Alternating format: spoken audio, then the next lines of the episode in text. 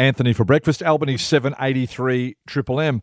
Well, we live in a world where we kind of, if we watch a movie, we have, you know, TikTok, we have all these, the social media platforms, and it's almost like, you know, something bad happens that can be magically fixed. You know, the, you shoot someone 50 times, they can get up again and start again. And, you know, the games that kids play, and it just seems like this um, unrealistic attitude, I think, towards a lot of life.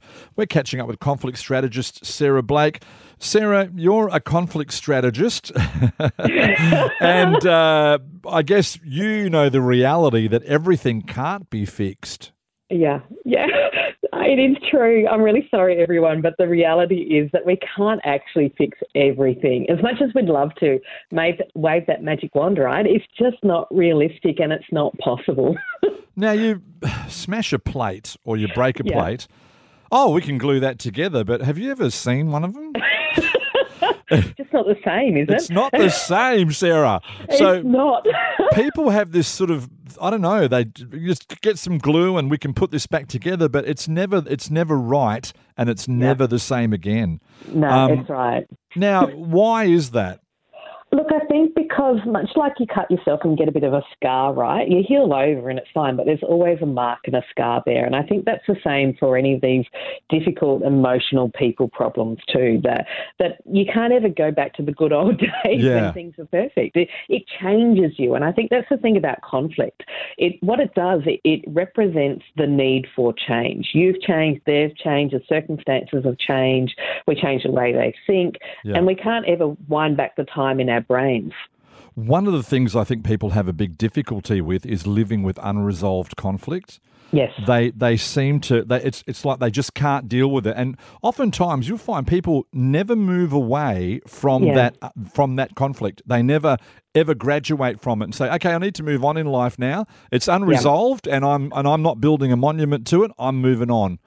And Look, you see it happen in family stuff oh, as well, oh. particularly, right? Yeah. And people hold on to this grudge, or they just wish it was different, and and it's a really sad way to be living your life. In fact, that this heaviness is hanging over you. Yeah.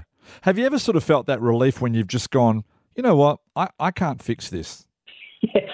It's yes. a bit of a relief, isn't it? When you finally admit it. Yeah, you just you just admit it. I can't fix this, and it's like yeah. something comes over you, and it's like first of all, there's this bit of like oh, defeat. And then all of a sudden it goes, yeah. you know what? I feel released from it.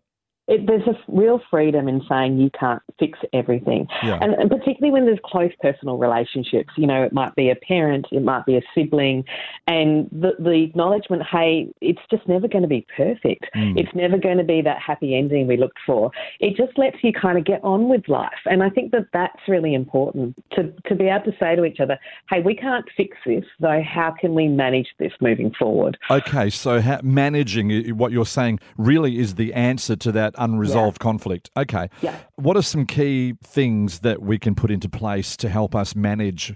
And, and I know we're talking about a, a kabillion different circumstances, but there's got to be some basic principles, doesn't it? Help, right? Help! That's what I'm. that's it. Look, once you've acknowledged that you can't fix it, that there is that relief, and so you can go, okay. So what are the warning signs that this is starting to develop a bit of an emotional reaction? So you're mm. learning your triggers. Once you learn your triggers, you can kind of put in place, okay. If I start to feel like that, if I'm going to a family event, I know that's going to trigger me. So I'm going to limit the family events that I go to, or I'm going to have a buddy who can be my, hey, if I say this secret code word, mm. you know it's time for us to leave. Yeah. So you minimize the exposure to the triggers and then you put in place an exit strategy to support you when you are in those environments.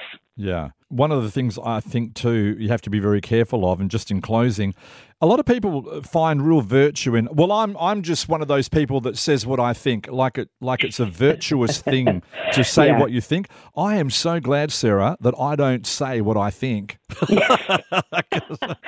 oh, look, I think that is so important. We all like to say, "Oh, freedom of speech, we can say everything," and there's always a cost to yeah. saying everything. And sometimes I think that we do need to pause with grace and dignity. Yeah. So that means you don't have to say everything because is it going to help the problem? or is it going to make it worse? Yeah. And when we can't fix the problem, we certainly don't want to make it worse. So sometimes you just need to keep things quiet and move yeah. on and, and not flame the fire. Yeah, watch your words. An illustration I read actually, it was uh, they said, you know, when you when you launch out with your words about a situation, uh, it's like it's like getting a, a, a, bag of feathers and throwing them in the middle of a hurricane and then trying to find each one of them, putting them back into the into the bag. Oh, it, that's it, a great analogy. You yeah, can't, you, yeah, you just can't collect what you've done. It's the damage yeah. is done. It's it's you know you've got to move on. So, yeah. Conflict strategist Sarah Blake, thanks for your time, Sarah. And and one quick question, just in closing, why yeah. did you choose to be a conflict strategist? Oh, good question. This is a long story. I can't answer it quickly, but I like problem solving and I like thinking not just let's do a mediation. Let's yeah. look at what the whole picture of what's going on and how can I help upskill people to have the confidence to have those conversations well, perhaps manage the tensions. But it's more than just a band aid solution. And, and that's really why I do this work because I want to lift people up so they can get on and do it themselves. Yeah, you do such a great job too. We'll catch up next week. Thank you.